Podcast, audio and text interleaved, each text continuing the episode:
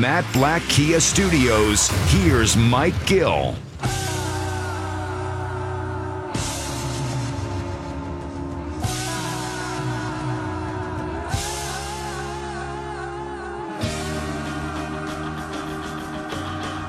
So, a beautiful Wednesday afternoon, we begin with a look at what is next as the NBA sounds like it is getting closer to a return. Major League Baseball wants to get back at it. Where is hockey? I have an update on that as well. What about the old orange and black?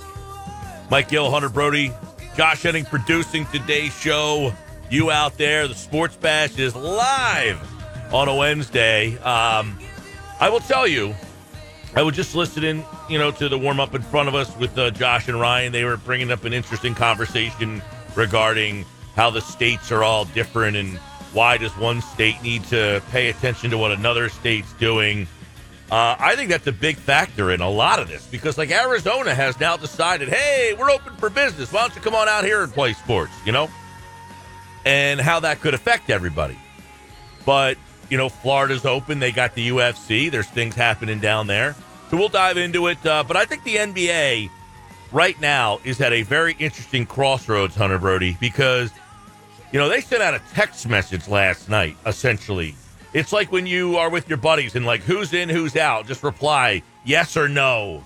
That was it. Yes or no. Do you want to play basketball this year? The NBA basically put out there. And apparently, overwhelming, it was yes, we'd like to try to get back out there and go. So it looks like the NBA is going to make a push now to get things going. But one of the key things that I thought from that whole thing was you have to be okay with the fact that some people are going to test positive for this and we're still going to keep playing.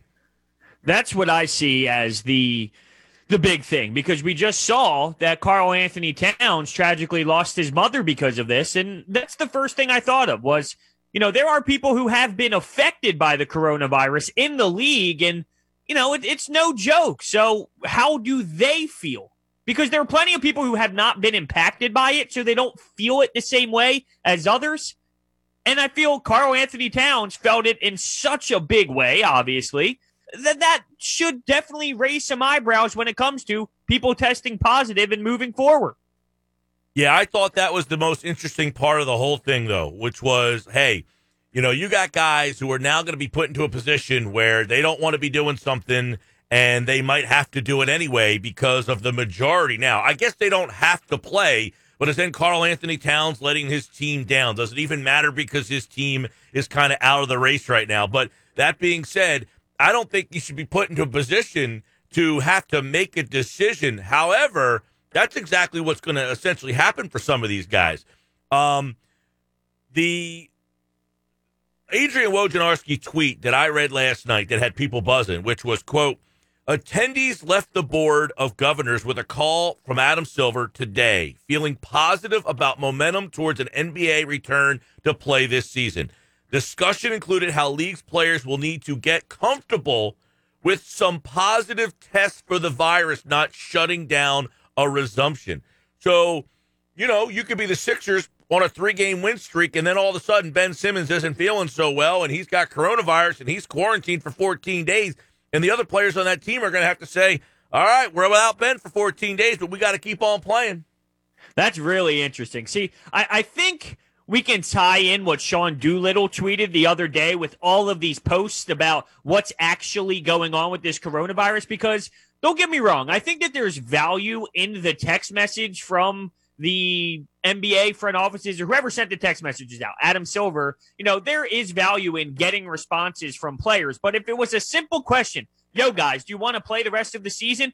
I feel obviously a lot of people are going to say yes. But now you have to kind of dive deeper and say, okay, well, here are the details. You know, I feel like from from face value, of course, everybody wants to finish the season. But as you mentioned, there's a lot more to dive into. Well, what happens if this occurs, or what happens if this happens, and that can change your answer based off of the information that you are given. Yeah, I thought you know that's the biggest thing to me is that the players need to be comfortable with positive tests happening and that the season is not going to shut down if it happens. Like, hey if Rudy Gobert, the last time when he got it, that shut the whole season down. But let's say that uh, you know Marcus Gasol ends up getting it. We're not shutting the season down for Marcus Gasol. Sorry, season's going to keep going. Once we restart this thing, we're going to the end, baby. So you better get on board, unless the federal government then shuts us back down. But that's what it is, and you know I think that is asking the players a lot. Is to say, hey, you have to be okay with the fact that this could possibly happen, and I don't know that it's going to cause a you know, wrench in the wheel, if you will. I think the players will eventually or, or will probably come together and say yes, but I think there's going to be a lot of them are pretty uncomfortable with it.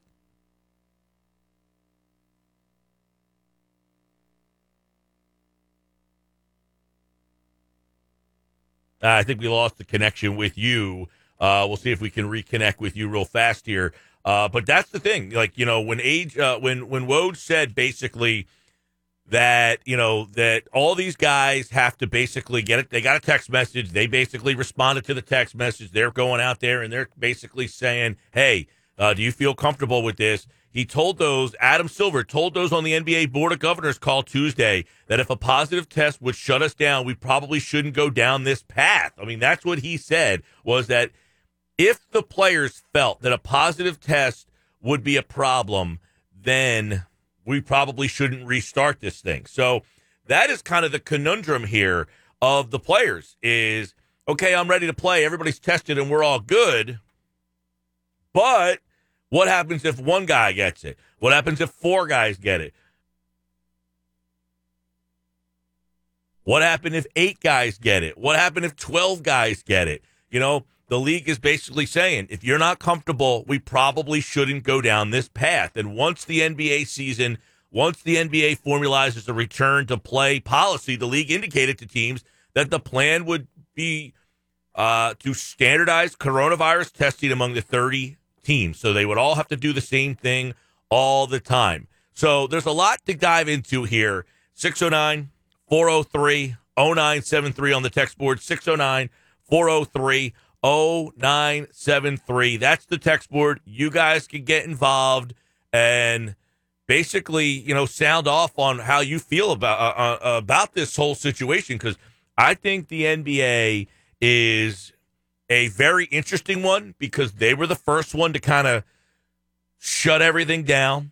So, as we heard last week with Keith Smith, who's going to join us tonight at 4:30, they were the one that shut things down. And he said because they were the first, they kind of take that as a, you know, we're the leaders in this situation right now. So they want to be smart when they come back. So the NBA world is generally in an agreement right now that it makes sense to wait until the last possible minute. They did say we don't have to make a decision. We can wait to June to make our decision here. Now, when we hear June, we're thinking, wow, remember, today's May 13th. So we have more than half this month of May still left to go. And we are in a situation where, you know, they might not make a decision until maybe next month. So they said they're going to take about two to four weeks to kind of decide on this thing and then go, all right, let's see if we can make a decision and kind of get ourselves back on track. I think we might be back on track here. I think we are too. Now, the one thing I wanted to kind of tie it to was. Now, could you hear me that whole time? For a good portion of it, yes. That's weird. I know, it really is. Anyway, when the NFL just had that whole problem with the new CBA, you had a lot of older players really not like it, and you had a lot of the newer players looking at it from a different perspective, and it created this controversy in between or you know between the parties that are in the NFL, right? So I kind of see this in a very similar way. It's there's going to be people that don't mind playing through it. There's going to be people that really do and, and it might be closer than we think. It could be 51-49. Um I think I no, would different. I would only disagree for this notion. The NBA typically trends a little younger.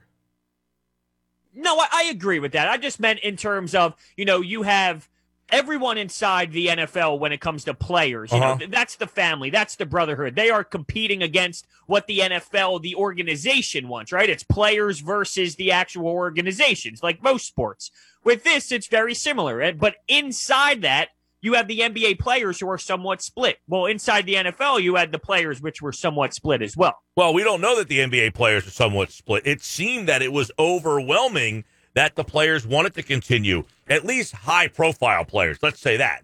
I mean, the only ones that were really broadcasted were, hey, Chris Paul and LeBron James and, you know, Giannis Antetokounmpo and, you know, that level of player. They all had a conversation and said, we want to keep playing. So it sounds like at least the upper echelon players of the NBA are coming together to say, we want to do everything possible to kind of get this thing going. So, no, that's fair. That is fair. it, it is a little different because these but big keep in mind, players. Bro, for the NBA, you would think that whole plan that Keith Smith put together for Disney World, it's a lot more manageable than an NFL situation. Like the NFL would have to find, you know, literally like one stadium that's astroturf or, you know, field turf or whatever they use now. You can't play on a grass field all day on the same. Like you would have to find multiple astroturf or some sort of artificial surface that teams could like if you wanted to do a bubble in the NFL, it just wouldn't work the same as potentially doing it for basketball where you can play at a Disney World that has all the courts and has everything on one site so you never have to leave that quote unquote bubble. The MLS is talking about playing at Disney World. They're talking about playing Major League Soccer there at Disney World having everybody there, playing all the games there. You can do it for basketball. You can do it for uh, soccer. I don't know. You might know better than me about hockey. Is there like this grand poobah hockey place where all the hockey teams can kind of live and go and you know have a hockey euphoria for a couple of months where there's a bunch of rinks and places that these teams could kind of exist? I don't know about that place, but where's football going to biosphere everybody and play games? They can't do it.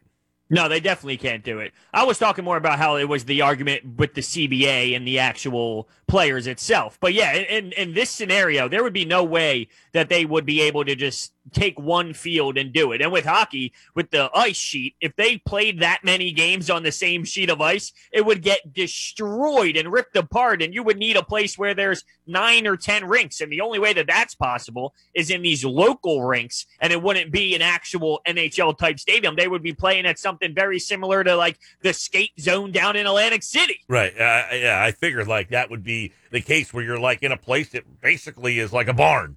Yeah, exactly. That's what it would be. That would be something. It, they do do preseason games. There's one rink where they choose and they do it in a local rink, which is kind of cool, but I can't imagine a regular season doing that. And, and same with the NFL. There would literally be no way to quarantine themselves in a bubble.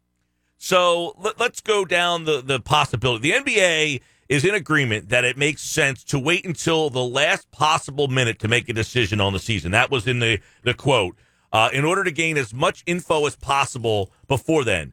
Uh, Woj said this morning on Get Up that um, that they're going to wait until the last possible minute. Now, according to Shams over at the Athletic, there's a sense that a decision can't be put off until July. In other words, they got to do something, you know, with relatively within the next month or so. Like they want to have something finalized in June, is what Shams is saying here. Now, Woj and Shams both note that executives and players around the NBA, even on the lottery teams, understand the financial ramifications tied to the decision of whether they should come back and play or not. The understanding is overwhelming, is the quote, support among the players for resuming and finishing the season, which is what I've advocated. Finish the 15 to 20 games that each team has as kind of like a cushion. You don't want to start the playoffs up and then have to stop the playoffs. I would say play the 15 to 16 games, get the players ramped up to play playoff games, and also give the, the cushion for something happening that you might have to stop again. I couldn't agree more. That is the way you have to do it. And not only that, I mean, that's a very important piece to the puzzle, but also these guys have been sitting out for how long? I mean, they just need something to get their juices flowing. It would be silly to start the NBA season back and say, all right, guys, here's game one of the playoffs, right? I mean, that would make no sense. So, on top of the cushion for in case something does go wrong and they do need to shut down, you also need to, to factor in they got to get themselves ramped up, similar to the the spring training 2.0, if you will. Yeah, well, and keep in mind, baseball never got off the ground. So they do need the spring training just to kind of get to the point to start the season because they never actually started the season. Like, you know, so I can understand why they would need it. But same thing with the NBA. Now they've been off for two months or so. What since March 11th was when they ended. So we're past two months now. Uh, we're at March 13th, right? Yeah, today's my father's birthday. So uh, happy, Happy birthday, birthday, yeah, Mr. Gill. Um, we are now past two months since the last game. March 11th is when the league shut down. So those players haven't played a competitive game in two months. You can't ask them to come back and say, "Oh, by the way, we're going to toss it up and it's a seven-game series for all the marbles here." I mean, that's ridiculous. That would be so insane to watch. You'd be seeing pool. I'm I'm thinking of the big three. Do you have? these- Do you remember Oliver Miller? He, I mean, he's probably a little bit before your time, but he played at Arkansas. He was kind of heavy set guy, but he was like the one guy in the NBA who had a little like rotundness to him. Like you know, NBA guys are all- like. You never see a soccer guy who's a heavy guy. They're all in great shape. Like NBA Right. guys are all like real tall, thin, like or even like short and compact. Oliver Miller was like six ten and, and was a big fat guy. I mean, getting up and down the court, he was great, but he was really good in college. He was like you know uh, one of the best players in the country. But when he got to the NBA, he was a little rotund, right? Uh, but that's how these players could come back. We got to have a bunch of Oliver Millers out in the court, just like chucking it up. I was thinking of the big three. Some of these players who haven't played basketball, for, they're pulling hamstrings in game one. They missed three weeks, right? I mean, that's pretty much what this is going to be like if they don't keep up with themselves. Right, exactly. So that's why they need because you got to imagine that some of the lottery teams that are out of it, some of those guys are sitting down eating cheese puffs right now. That's a really solid point. Yeah, there's a lot of teams, uh, uh, you know, more than half, I would say, that are thinking to themselves, what the hell? Well, if you what's go, the point? if you go, Broads, to the Eastern Conference, for instance, I would think that most of the eight teams, if not all eight teams, are pretty much signed, sealed, and delivered over there. You have Orlando in the eighth spot, five and a half games up on the ninth team. So from Washington, Charlotte, Chicago, the Knicks, Detroit, Atlanta, and Cleveland, they are out of it right now. I mean, I don't even think you can't make up five and a half games with, you know, Orlando's played 65 games. So they've got 17 games left. You're not making up five and a half games with 17 games left unless Orlando craps itself. Right. So every single time that an opponent plays this team, what are they playing for? How are they checked in mentally? They have to be checked out. Totally checked out. So I'm wondering if I got a text message and I'm on the New York Knicks, am I saying, oh, yeah, I'd like to go back and play?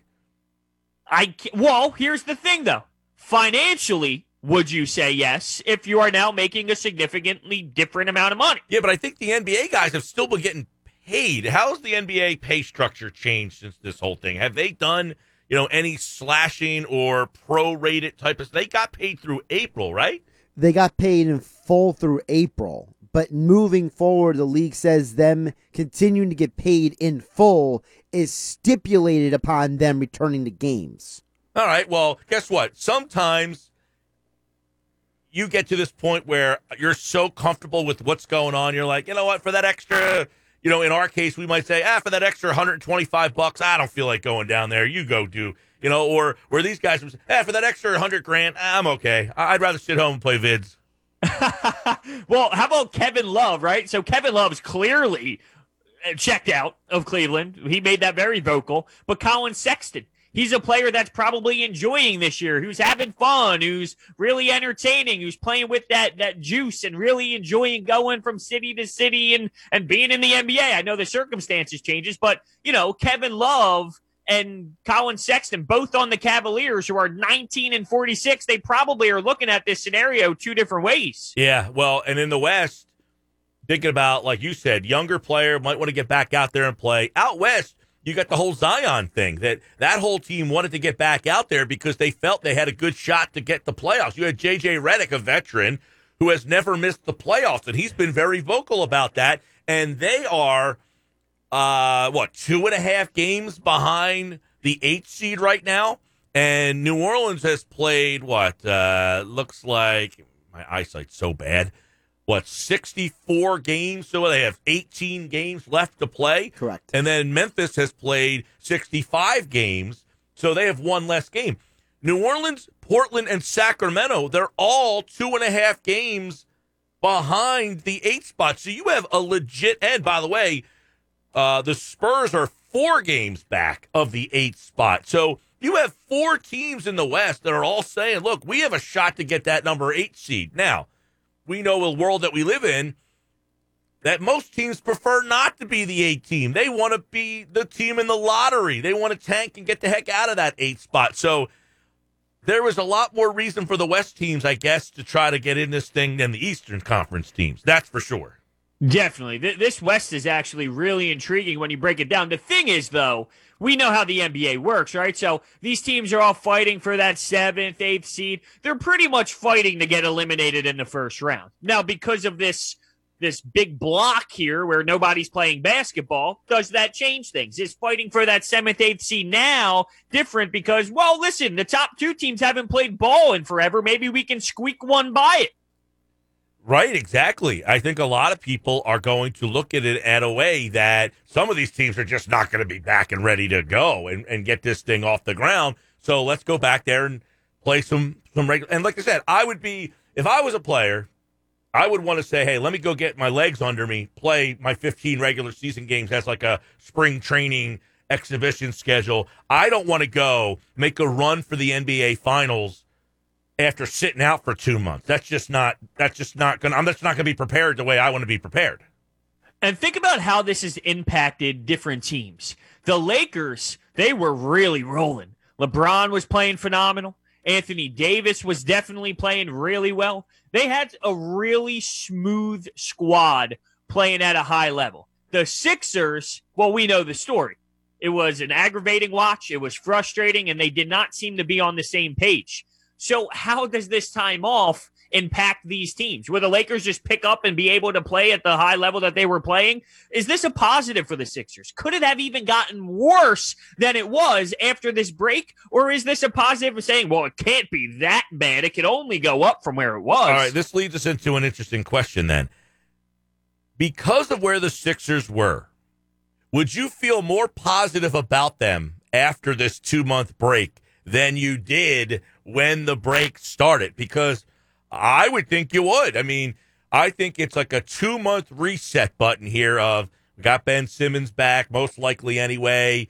The season was off the rails. People were antsy, and now all of a sudden they almost got a reprieve. If they did these lists of which teams benefit the most from not playing, I think the Sixers are right at the top of that list of teams that said, you know what? This was probably good for us. We needed to get the heck away. Now, the bad part is they're going to come back and play with no fans.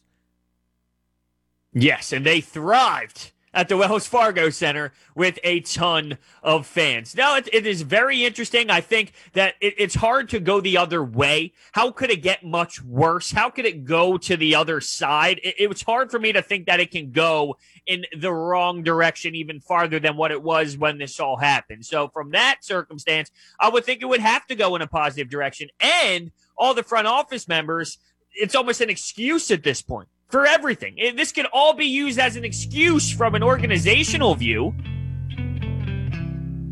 Uh, and well, that's something Elton Brand was asked about when he spoke about a week ago. Like, and he said, "I don't know how you judge things when you don't have a completed season." It's a shame you couldn't have got your question in. Sports Bash Live 97.3 ESPN. That's right. Brought to you by Matt Blatt Kia. They want to get you approved today. They're back they're on the Black Horse Pike in Egg Harbor Township. Mike and Broads coming up. We got a busy show for you today. Hopefully, you're hanging in, having a little fun. We hope to entertain and inform on the latest on the potential resumption of the NBA season. NHL Commissioner Gary Bettman also had something to say about the return of hockey. So, what about all the Flyer fans out there?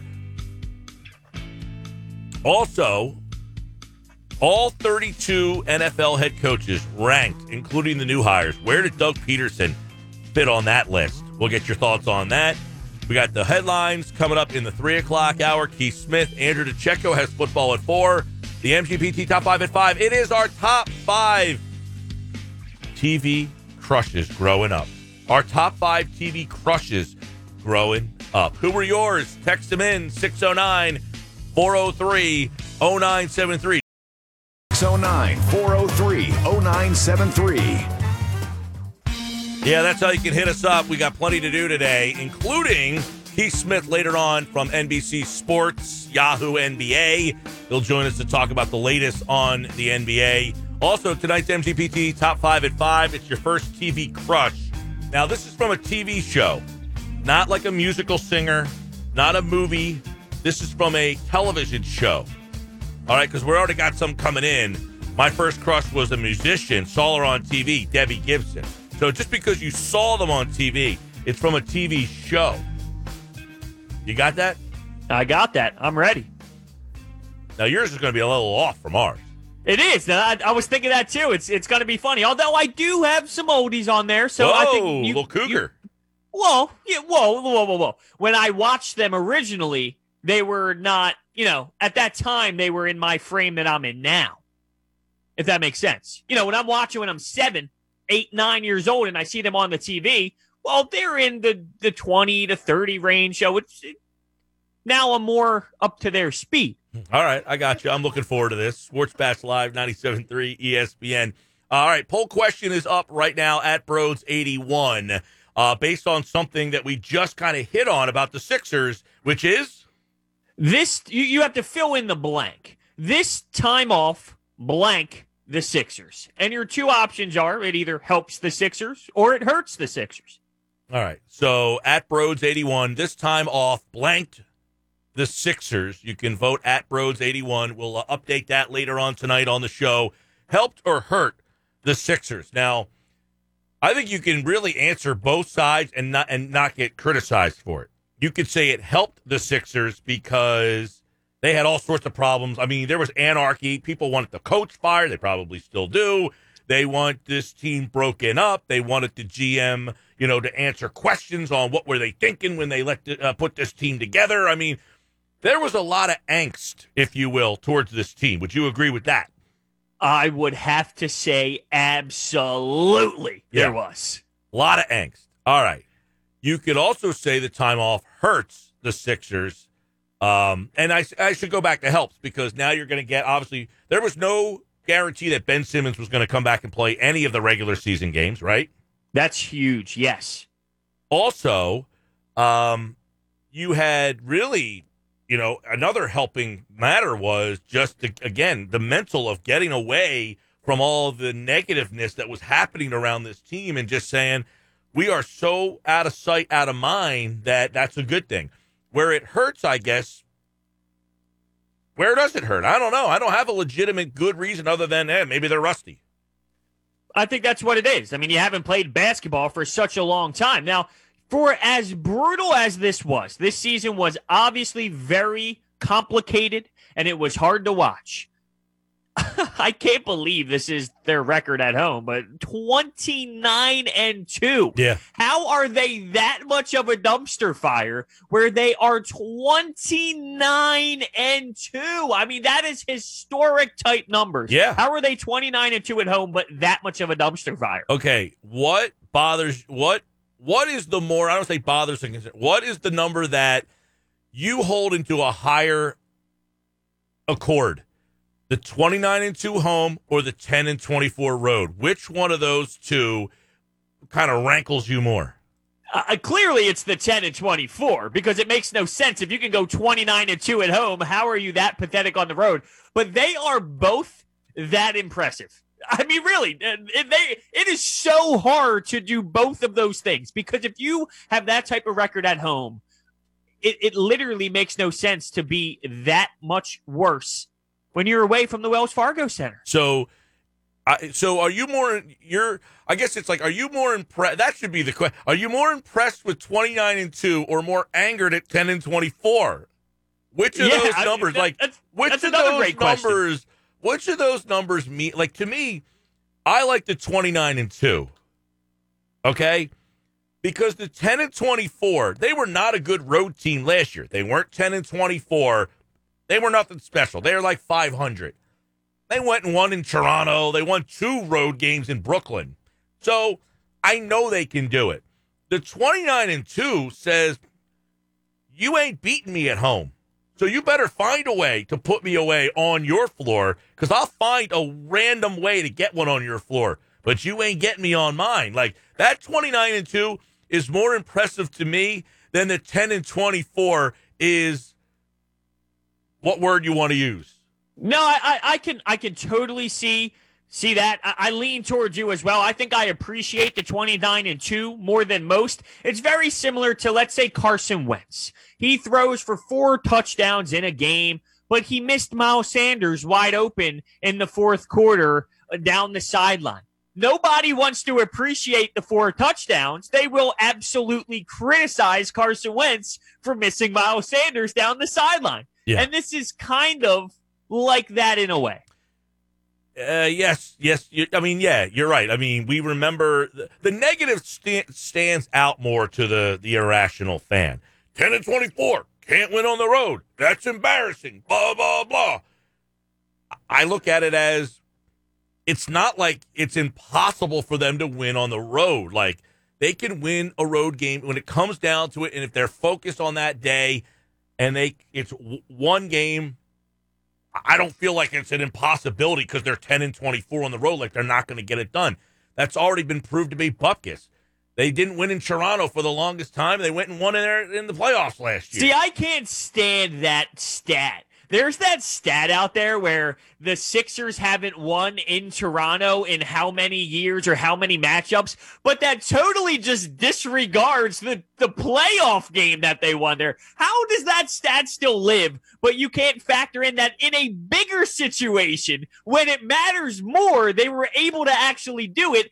But nobody recognizes that. How is that even possible? Well, and I that's what I'm saying. Like, so the regular season win loss record on the road. I mean, is it is it concerning? Eh, sure. If you want to be someone that you know dives into these numbers and it bothers you, yeah, 10 and 24 would be a concern. Do I think that they couldn't win a game on the road? No, I don't think that's accurate. I think they would. I'm not. I don't think if they just show up in another building, that's a, a loss. right. Exactly. You you put it perfectly. Go ahead. You Whereas, say something? whereas, Broads, the fact that they're 29 and two at home, it almost suggests that if another team steps on your floor, they ain't winning. Right. Yeah, absolutely. Absolutely. I I do appreciate the 29 and 2, I think. Now that I started to to embrace this and and I always was a fan of that number. You know, winning on the road, it is possible. So, a lot of fans would speculate that they were going to lose the first round, right? I mean, automatically that was their assumption. They're going to lose the first round. There's no way that they're able to win any type of series with the team that they had. They're in the mix with the rest of them. They're not at the Bucks level, okay? I understand that. But they're ju- they're in the mix with the Pacers, Heat, Celtics. If if those team are able to beat the Sixers, Well- then if they're in the same mix as them, why wouldn't they be able to win a first Well, round? on one, one side of the round. ledger, they are on the Bucks level. The Bucks are 25, excuse me, 28 and 3 at home, and you're 29 and 2. So guess what? You would say, I have a better home court advantage than you do. That is awesome. That is awesome. But do you put stock on the Bucks 25 and 9 road record? Sure. I mean, look, I think the Bucks right now have proven to be a better, more consistent team over a 2-year span, by the way. And I think part of the reason why they've been a better, more consistent team over the last 2 years is look at their roster. Very stable. They've gone in with the same group of guys for the last 2 years. And the regular season matters to them. Mike Budenholzer has shown in the past we're going to win as many games in the regular season as we can. You don't see Giannis Antetokounmpo load managing. He does not take nights off. He plays every game. So does Khris Middleton. Their guys play. They don't sit down and load manage. They win as many games as possible. They're six and a half games up. They're not losing the number one seed, but they don't take their foot off the pedal.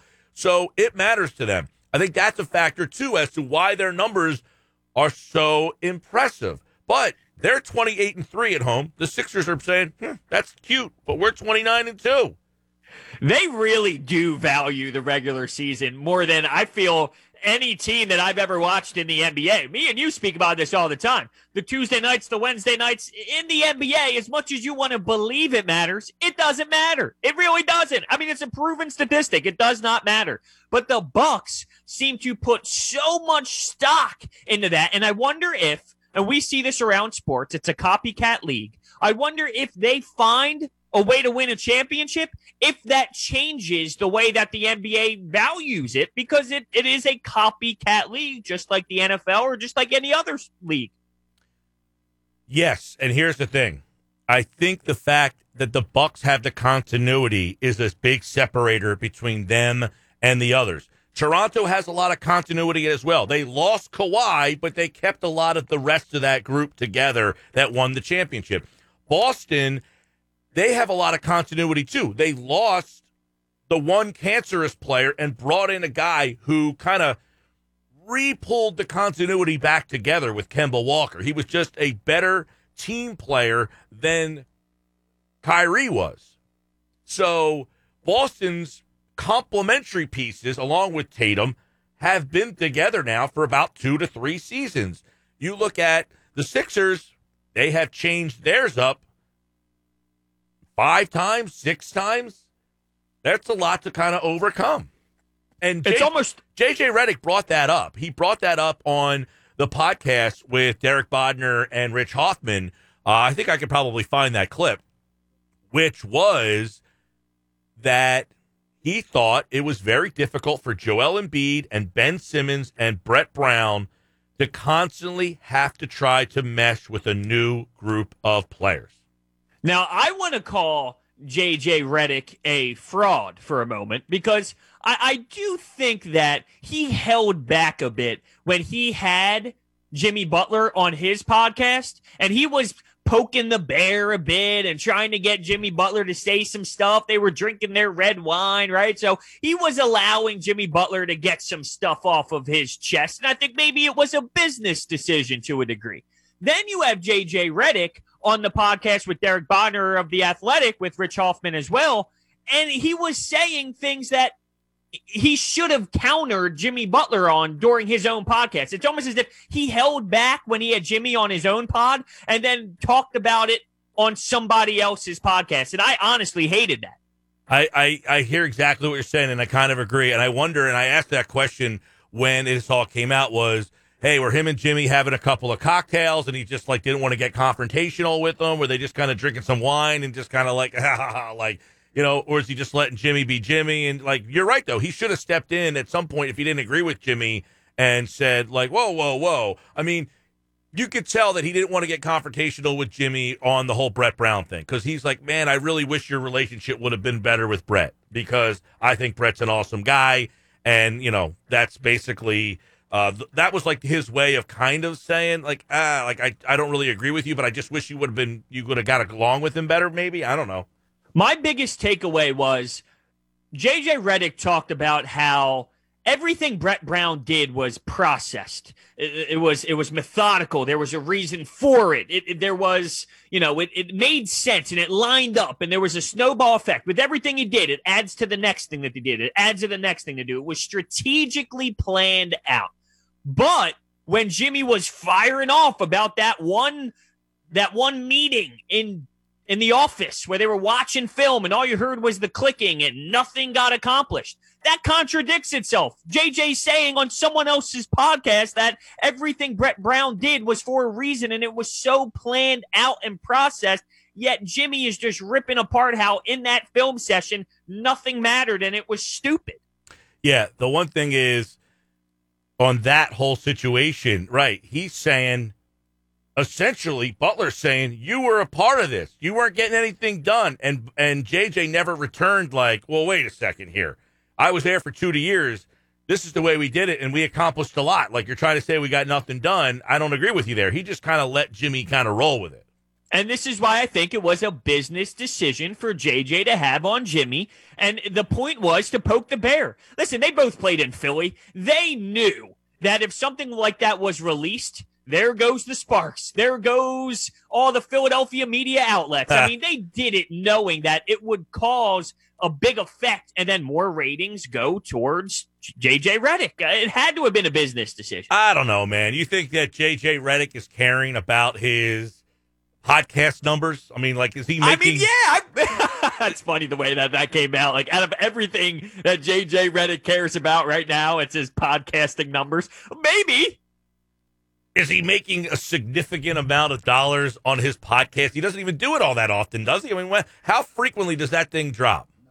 That is a great question. We will look that up for sure. But I, I, listen to it to a degree that he's worried about making millions of dollars off of it. No, but I think going into it, the mindset was let's have some fun. Let's spark the Philadelphia media outlet. Let me ask you some questions about your time here in Philly. Yeah, well, I, I do want to. I want to try to find that audio um, from uh, when he was on that podcast. It was like two or three weeks ago. We played a lot of the cuts, but the one about the the continuity that he brought up, it, it's really the one that I think is maybe the biggest difference between Philadelphia and the others Milwaukee, Toronto, and Boston specifically. I mean, Miami brought Butler in, but most of their guys have been there.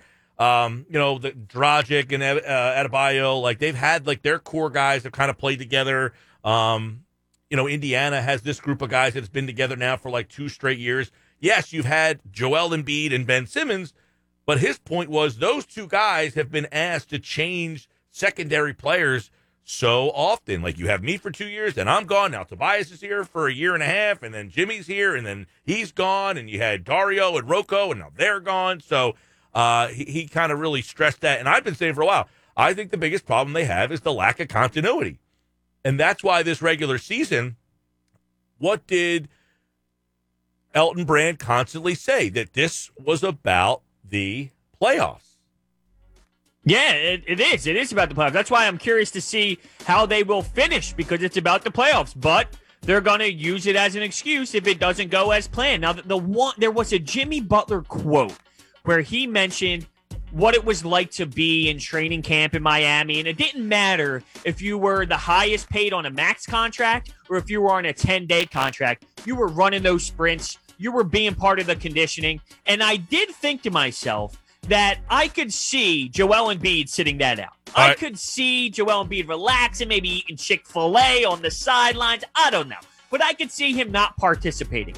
And that is something that I think is important, as if maybe that, that is a part of culture that if that is the case, if Joel Embiid doesn't, uh, that should be discussed. All right, we'll get that audio from Redick on the other side. At Geico, you have a choice of ways you can save on car insurance. 800 947 Auto. Go online at geico.com. Stop by the Geico office nearest you. It's the Sports Bash Live on 97.3 ESPN. The MGPT Top 5 at 5 tonight. Our top five TV crushes when we were growing up. The answers are pouring in on the text board right from JJ Redick. All right. So this is JJ Redick. He was on the Athletic podcast, the Sixers Beat with uh, Derek Bodner and Rich Hoffman a couple of weeks ago.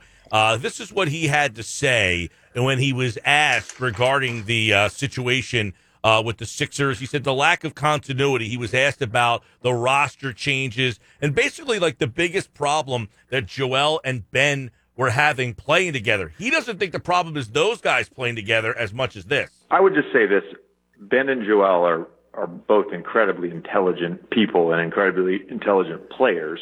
So they're smart enough to figure it out. And they will figure it out if they haven't already. It's hard not just on them. I think it's it's hard on on on the coaches. It's hard on the team. I mean, look, you want some level of continuity. There you go. Hard on them hard on the coaches. You want some level of continuity. That's certainly not what the Sixers have been given over the last five, six years. Yeah, and you can argue that w- when it comes to switching these rosters around and flipping them around, maybe one of the most mo- like the most amount of moves ever. Uh, normally, you don't turn the roster around as many times as they did like this in any league, in any sport.